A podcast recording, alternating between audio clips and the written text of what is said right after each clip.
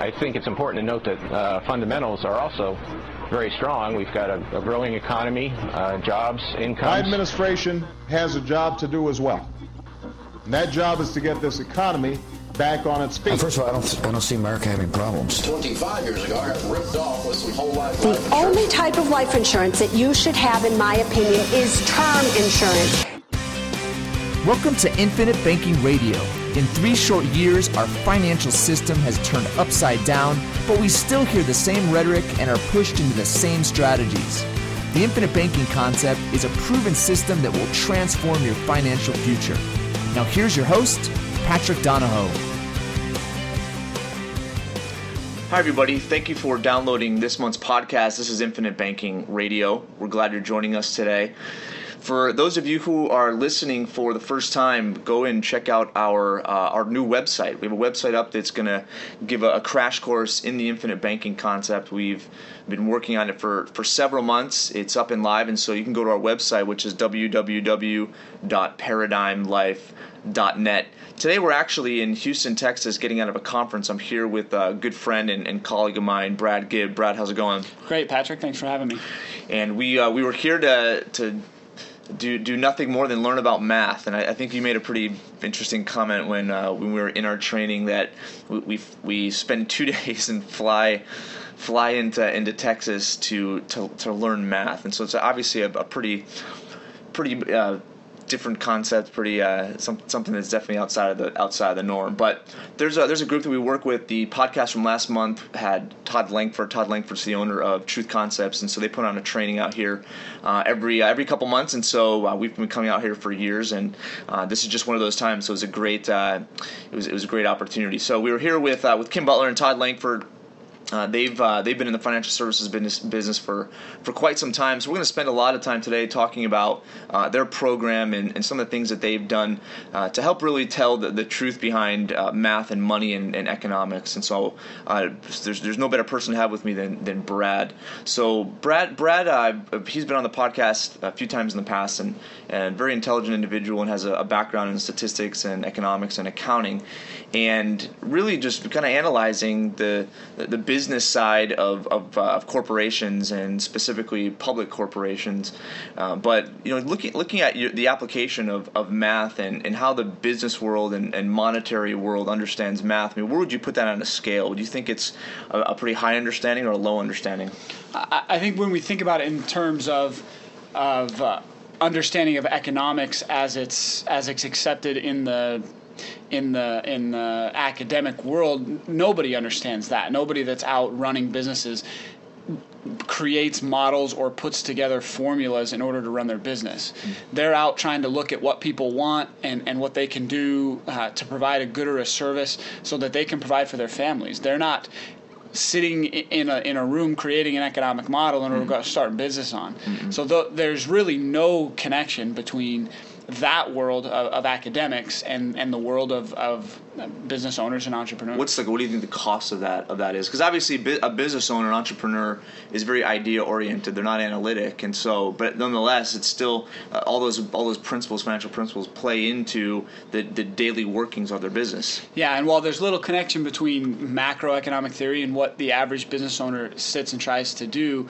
if the business owner doesn't understand um, how to how to calculate his profits, how to look at what type of return he's making, and the success of his business, uh, it can have huge impacts, and it, it can be um, it, it, can be a, a, negative for him. And that's what we spent the last two days learning was how to calculate um, whether uh, an investment is a good investment, and and and really taking it to the numbers to see uh, whether the proof is in the pudding in, in what somebody's doing. And and I think that that most people are woefully unprepared to do that any type of analysis at least to that level so. Because numbers i mean they're important in several different facets of, of life and i think looking looking at numbers it sometimes tells a different story than what the, the, the shell or the outside uh, looks like so dig, digging yep. beneath and kind of understanding that is, is vitally important and i think that you know one of the points that's made you know throughout throughout these trainings is that we we obviously have a bias uh, but at the same time our our our bias is very flexible i mean there's no investment that we ever really turn down as far as analyzing and thinking about it. There's no strategy or no system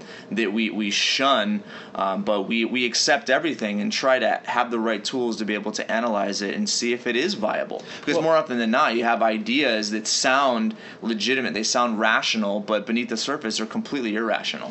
Well, I, I like what you said before, Patrick, in that we're not uh, life insurance agents that, that wanted to find a creative and interesting way to present an idea. Uh, on the contrary, we were out looking for what the best idea and best system is out there, mm. and then how we could help people apply that. And that's what brought us to the idea of infinite banking. Is it, it you know, currently it's it's the best we've found. Um, out there to, to help people achieve their financial goals and so that's why we back it and and we're always out looking for you know things to add to it, but but that's where we've we've come to so far, mm. not the I, other way around. And I think you know you, you look at whether it's academia, you look at um, our, our overall our overall world and, and what our ambitions and what, what our goals are. I think that one of one of the the lost sciences, if you will, has been the idea behind critical thinking. And it's really being able to analyze and debate and see multiple sides of a specific issue and be able to debate that and come out with a, with a rational outcome. These days, things are very slighted, things are very one sided. And, and it's really hard because I, I think you, you look at uh, individuals who have a very eloquent way of presenting something and it sounds compelling and on the surface it sounds like an incredible idea but oftentimes there's never really a contrary to it. And it's unfortunate because a lot of people think a very similar way these days which is flawed but because there's a lot of people thinking that exact same way then it's just kind of accepted as truth with, without really analyzing the fine details. And it's and it's and it's sad. And I think that a lot of the results, and we're going to talk about an article that we've both read in just a second. But I, I think there's been a lot of uh, disheartening things that have occurred over the last several years because of an idea that was thought to be true, but inherently was flawed. Yeah, nobody nobody goes through that process of questioning. Even if it's something that they believe, you ought to regularly question your own beliefs and your own view of the world in order to to ensure that, that what you're seeing is right. Nobody peels back those layers. Mm-hmm. Um, as soon as they come across something that either is, is accepted by everybody else or something that they see as okay, that's kind of where they stop. And, and we strive to, to challenge the norm and, and, and make people think and, and second guess and really analyze. Mm-hmm. Yeah, because I think, you know, and that's it's a, it's a great point because I think life every day is different and we, we learn something new and we're constantly being influenced and having a, a, change in our paradigms or change in our perspective of the world and we need to step back every now and again and realize okay what are we doing? Why am i doing it? What, what's what's working in my life? What's not working? And if it's not working what what type of principle what type of thing am i am i doing wrong and how can i correct it? I think it's a constant a constant thing that we're trying to do as individuals. But i think at the same time you look at you know, uh, especially in financial services, is having absolute plans. Absolute meaning, okay, this is what's going to happen in the future. And being able to project 10, 15, 20, 30, 40 years into the future and obviously complete having complete irrationality behind that.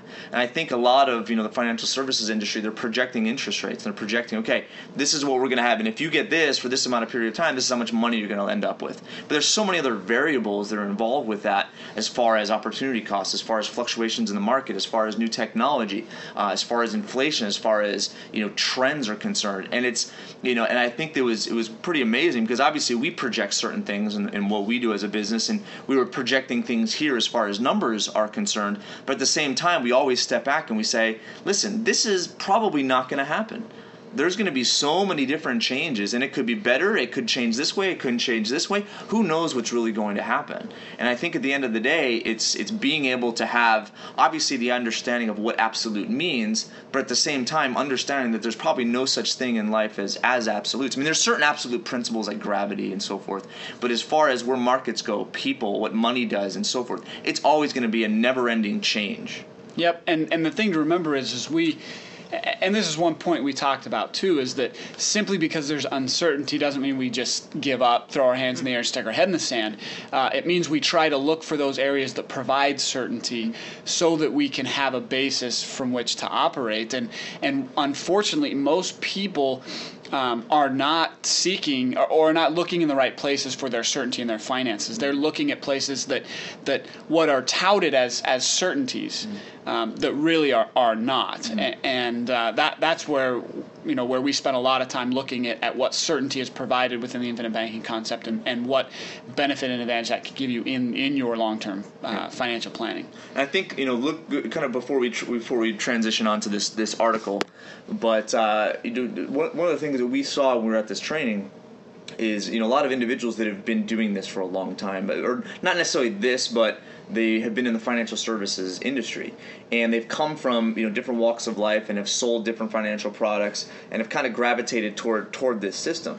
And I think that there's there's some there's some uh, there's some similar similarities between each of them as far as what they did and why, why they did it. So let's touch on that and maybe you know some of the some of the people that were there and and how they were trying to get their mind around some of these calculators and some of these some of these numbers and why they were so tainted in the past. I mean, what were some of your takeaways in regards to that?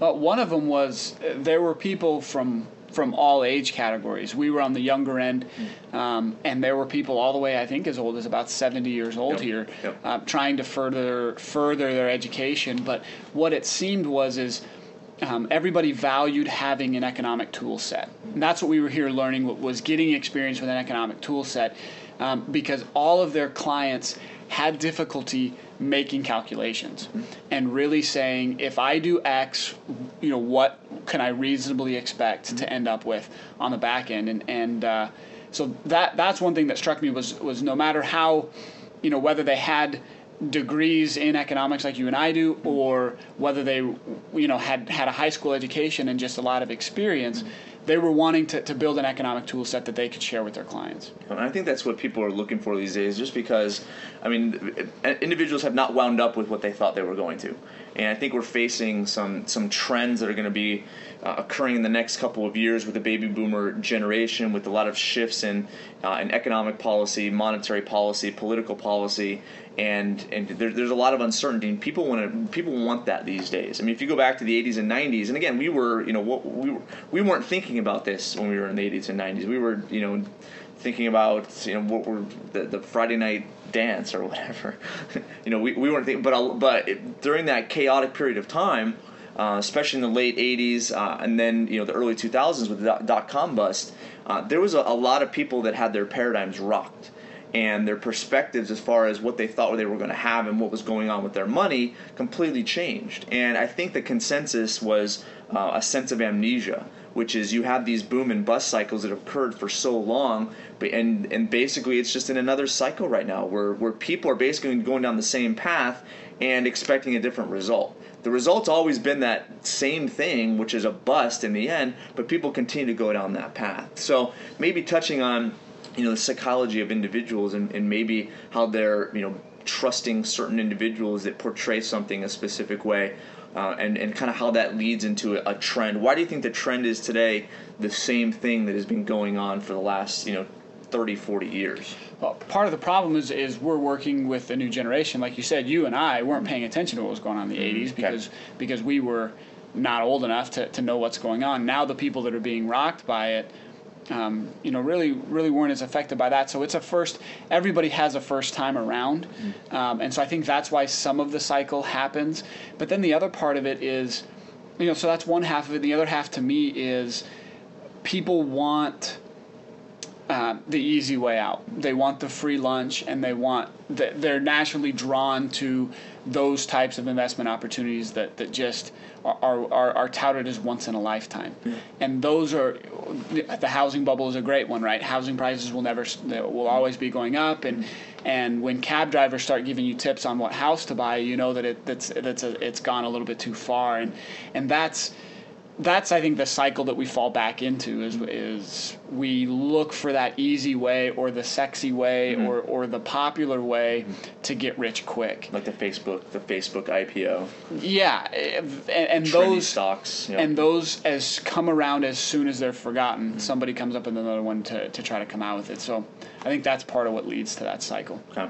So let's let's kind of uh, transition into an article that that uh, I think has a pretty close correlation between you know what, what we've gone through over the last couple of days, and it's an article I read, uh, which was basically the uh, a speech that was given in uh, in front of the the Federal Reserve, uh, the New York Bank, the, the New York Federal Reserve Bank, and it was by a, a free market you know slash Austrian economist Robert Robert Wenzel. And it, was it was interesting because you look at, and I think that I'm not sure why they did it. I'm not sure what what the the New York uh, Federal Reserve Bank was was thinking. And for those of you who want the article, we'll put, we'll put a link in the in the podcast uh, in the podcast blog. But I'm not sure what they were thinking. I'm not sure if they if they were genuinely seeking out uh, the the kind of the contrarian and maybe critical point of view of of, uh, of, certain economists. Obviously, the majority of economists are you know work for the federal government, so you know you have this kind of small group that has been uh, very antagonizing, if you will, against certain policies that the Federal Reserve has been been making and voting on. And so I'm not sure why they why they had him there, but anyway, uh, this Robert Wenzel basically got there, and that was kind of his opening statement. It's like I don't know really why why I'm here, but then he started to go into a lot of the criticism as far as um, you know what the Federal Reserve was doing, what Bernanke was doing, and and how it completely contradicted uh, what what actually works in economics, and it's basically the same policy that has failed in the past, and they continue to go down that same path. So maybe as you were reading that article, uh, Brad, what were you, what were you taking away as far as some of the points that that uh, uh Dr. Wenzel was making, and and maybe how it applied to the current monetary policy that, that our country is going through right now? Yeah, I think we'll get to kind of the the deeper part in just a minute, but kind of the first initial one to go along with that amnesia thing that we were discussing earlier was. Um, it, he pointed out several times where there were blatant contradictions in what the Federal Reserve had reported. Uh, he even quoted that Ben Bernanke himself criticized um, opera, you know, op- type of policies like Operation, Operation Twist, Twist yeah. in his own articles, and then only a handful of years later he implemented that same uh, that same policy, and so it it brings back that idea of you know he and he also pointed out you know, gave some quotes of of Bernanke and other other uh, high economic people saying everything is fine, and then days later, sometimes there being awful consequences, and then pointing to his own record and the record of other Austrian economists that they pointed out time after time after time when economic policy was going to fail. Yet nobody nobody would recognize that, nobody would give any credence to that, and they just kept doing the same thing uh, uh, over and over. That, that was one of the big big takeaways for yeah. me. Yeah, and that's the thing is, I mean, as, as, I said in the beginning, you know, you whenever you have a bias, even our bias, you, you have the bias of you know traditional financial planners, the bias of Wall Street, the bias of you know whatever the, the local bank tells you to do with your money. I mean, there's and this is all walks of life, but obviously with our profession, that's what we're talking about it. But you have that one singular bias, but yet the need for multiple perspectives is is almost required for there to be kind of a, a, a, determining factor as far as what is what is right and what is wrong. If you have just one singular perspective and bias, how, how on earth are you going to be able to get something right and be able to how to debate it and critically think through the specific topic? And so it's the same thing here. It's you, you have them making specific decisions that haven't worked in the past, and you probably had all these guys say, okay, we're going to make it work this time. We're, you know, this is going to work. Here are the numbers. Here are different models. But yet, it's it's a singular perspective, a singular paradigm as far as economics is concerned, without regard to the other critics, which you just said that were basically saying, "Listen, you tried this in the past, it didn't work," and he stated that number of times through throughout his throughout his speech. Yeah, and I think the the direction we're going to take this is the they thought they were changing things up because they they used a different model or they put different inputs in. Um, or they were looking at it a different way, but in reality they weren't because they were still using economic models to try to plan people's actions. They were trying to force certainty into an uncertain world and calculate the outcome. And so it while while they themselves likely thought, hey, you know, th- this time it will be different because we're smarter or we're using something different. They were taking the same approach and the same view, the same Keynesian model. Um, that just hasn't hasn't worked ever. No, I think you you said something pretty profound which is which is basically making certain predictions in an uncertain world. And I think you know if you go if you go back and really look at the, the main reason why you know the, the Austrian School of Economics was really created was on the principle of subjective value theory, which is people don't buy because of what it costs the manufacturer to make. People buy because that's what they value. And if I want to pay for this thing, I don't I don't go and look at okay how much I wonder how much the fa- you know the factory you know put how how much their parts were and how much everything and the price that they created. If the price is too high, I'm not going to buy it. And that's my that's you, you have to have a buyer in any transaction. And so looking at in this regard, human behavior is always sporadic. Our tastes change every single day. One day we're on a diet. One day we're in the Caribbean. One day we're in Alaska. One day we're um, you know driving a Honda. One day we're driving a Lexus. One day we're driving a truck. I mean, it's our, our tastes in life are always changing, and that's not just us. It's it's uh, as as individuals. It's everybody. So human behavior is always erratic and always has been. Now, can you model what a human most likely will do? Yeah, in a sense, but is it is it a guarantee? Is it a certainty? The models that they have are certain absolute models. And if this happens and this happens and this happens and this happens, the result is going to be this. But the thing is, how many different variables can change within the, within whatever period of time they're analyzing to pr- you know, produce a completely opposite effect? And what's funny is that those variables have been proven. Okay, if you inject money into the economy, is it a certainty that a person's going to spend it? No. No. Is it if you inject all this money into banks, is it a certainty that they're going to lend it out? Or that they're going to do it in the way you want them to do it, Yeah. or that it will bring about the result you are anticipating. Yeah. One of the biggest things is that idea of unintended consequences. Yes, they may spend it, but it may not be in the sector you wanted it or had intended it, and it may have completely opposite effects of what you or your model had predicted. Yeah, and that's the whole thing with the with the stimulus is the stimulus was supposed to provide liquidity so that banks and there's obviously a ton of other stuff that goes into this, but it basically provided banks with liquidity to be able to lend out, and that lend out would create the velocity of money, which would then hopefully help stimulate the economy. But did banks lend it out? No, they made it harder to borrow. And the thing is, even if they were lending it out, who knows if people were going to borrow or not? You can't make those predictions because it's all based on human behavior. And what ended up happening is what? They didn't lend it out. They basically took the money at a quarter percent and they lent it to right back to the treasury. They lent it to the treasury. Then I would have done the same. I mean, in a, in a in a a purely I need to make money mindset. I just got burned and I got to make money. The purely you know survivalist mentality is what? I'm gonna make as much money as possible with the least amount of risk. I just got burned by all these Americans who stopped paying their mortgage and credit cards and automobile loans. What makes you think I'm gonna go lend to them? I'm gonna lend to the U.S. government, and even though I'm gonna make five percent on my money, it only costs me a quarter. Now, obviously, most people think that a quarter to four or five percent is going to be four and three quarters as far as the, the spread is concerned, but that's not the case at all. That's thousands and thousands of percent because they're basically just paying interest to the Federal Reserve at a quarter and making five percent on it, which is a huge, huge, huge markup. But anyway, that, that's besides the point. My point is looking at you know being able to analyze and make monetary policy around absolute figures is impossible. And if you don't incorporate the free market then you're never going to have equilibrium. You got to let people make decisions because they feel like making the decision. And that's the thing is like in finances, even if you inject all of this money, people are scared. People people don't want to lose money before uh, anymore. People defaulted on debt. They had credit cards. They knew that they were overspending and they were living outside their means. What's what makes you think that they're just going to go right back to that? Okay, they're going to save more. Okay, they're going to be more, you know, have, have more responsibility with their money. They're not going to make mistakes again. And that's the thing is we're trying to rebound or we're trying to, you know, uh, recover to this period of time where we had utopia.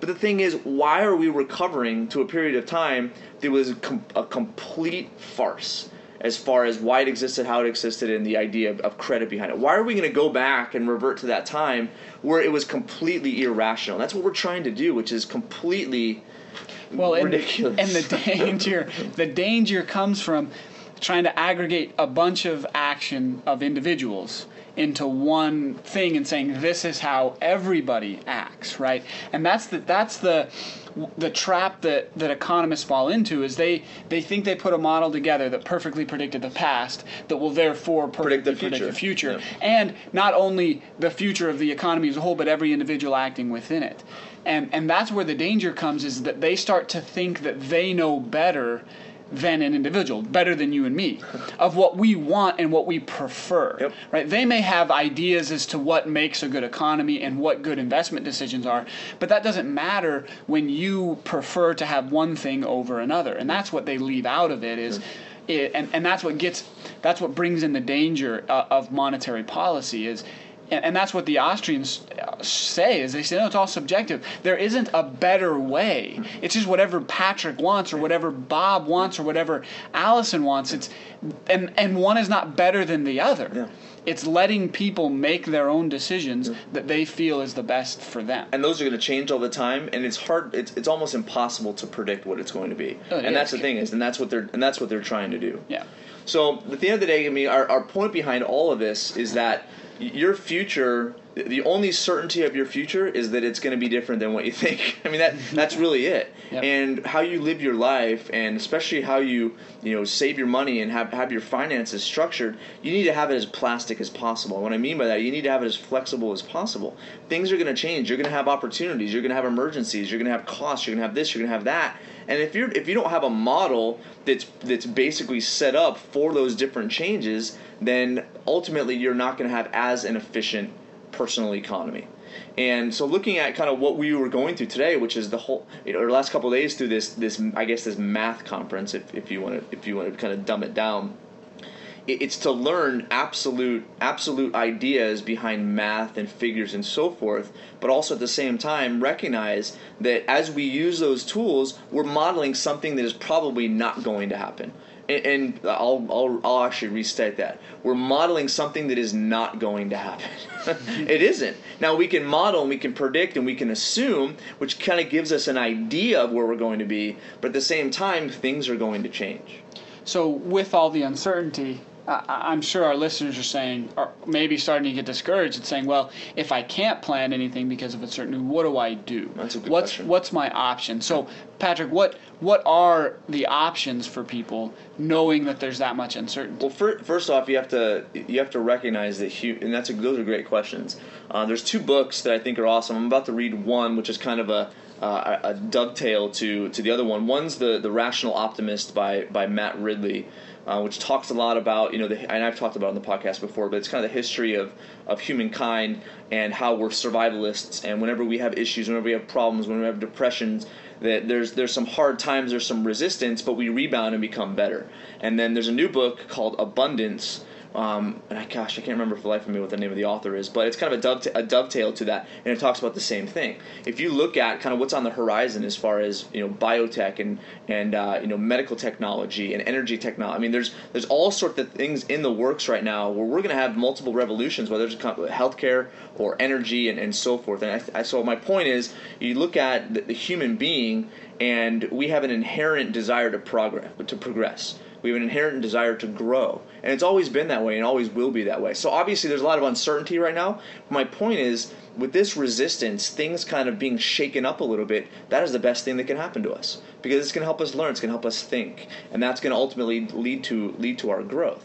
And so as far as, you know, the kind of the, the the, the setup that you gave me that that question is you know you, need to position yourself so that you're prepared for opportunity. You need to position yourself so that you you are safe you're protected. Things could go down before they go up. Things could go up. Who, who really knows what's going to happen? But you need to position yourself so that you have as much control protection as, as possible because most individuals today are locked in certain vehicles 401ks mutual funds long-term type of savings accounts that uh, don't do not have that plastic uh, characteristic. They're not flexible. They have no way of, of, of changing things. And it's and it's sad because you have tens of trillions of dollars in those types of plans. And obviously you have you know a couple hundred million well probably around a hundred million people that are participating in it. And obviously without that flexibility and, and those you know different characteristics as far as their financial vehicles are concerned they're, they're setting themselves up. You're well you are setting yourselves up for um, for, for some very difficult decisions and those decisions could could be much easier if you had other characteristics with your money that would allow you to capitalize on certain opportunities and to uh, pay for certain emergencies or to be liquid for other events that may occur. Yeah, one one great question that came out of this conference in my mind was they brought up the point. They said, "Ask yourself, do you want what everybody else is getting financially? Look around you and look and say, is that what I want?" I think a lot of people would be saying that they don't. That that the average person isn't a financial success. So then that begs the question, why do what everybody else is doing? Yep. Because if you do what everybody else is doing, you're going to get the same result. And so we're out looking for other opportunities or other ways of looking at the world or investments um, to provide that those different levels safe and secure comfortable and then the opportunity um, to get rich. Um, and the you know uh, investment vehicles that provide the liquidity and flexibility and certainty um, that we need in order to um, bring about that financial success. Um, so that's you know I guess I guess that was one of the big the big takeaways as well All right. Well, I think I think that's that's a good that's that's a good uh, good amount of information for, for today. So the the article, uh, this Robert Wenzel speech in front of the, the New York Federal Reserve Bank, great great read. Um, I love narrative. I love, especially when there's a debate atmosphere. It kind of adds to the energy of the of the article. And so, check- and, and and and it's deep on economic levels, but stick with it. Mm-hmm. Um, you know, even if it, even if it feels like it's over your head, start reading this stuff, start getting involved because because education is going to be the, the you know the best uh, the best defense and best uh, best tool that you're going to have. So stick through it. yeah. So so have the, have the article on one screen and then put, get Wikipedia on the other screen. um, but yeah, so I appreciate you guys sticking with us through the podcast today. Go go and check out uh, Infinite Banking 101, which is this new uh, new website that we've created. Uh, there's a lot of good tools on there, a lot of good information. I think you definitely benefit. But it's absolutely free. Uh, you can go to uh, www.paradigmlife.net, and uh, we'll talk to you next time. Thanks.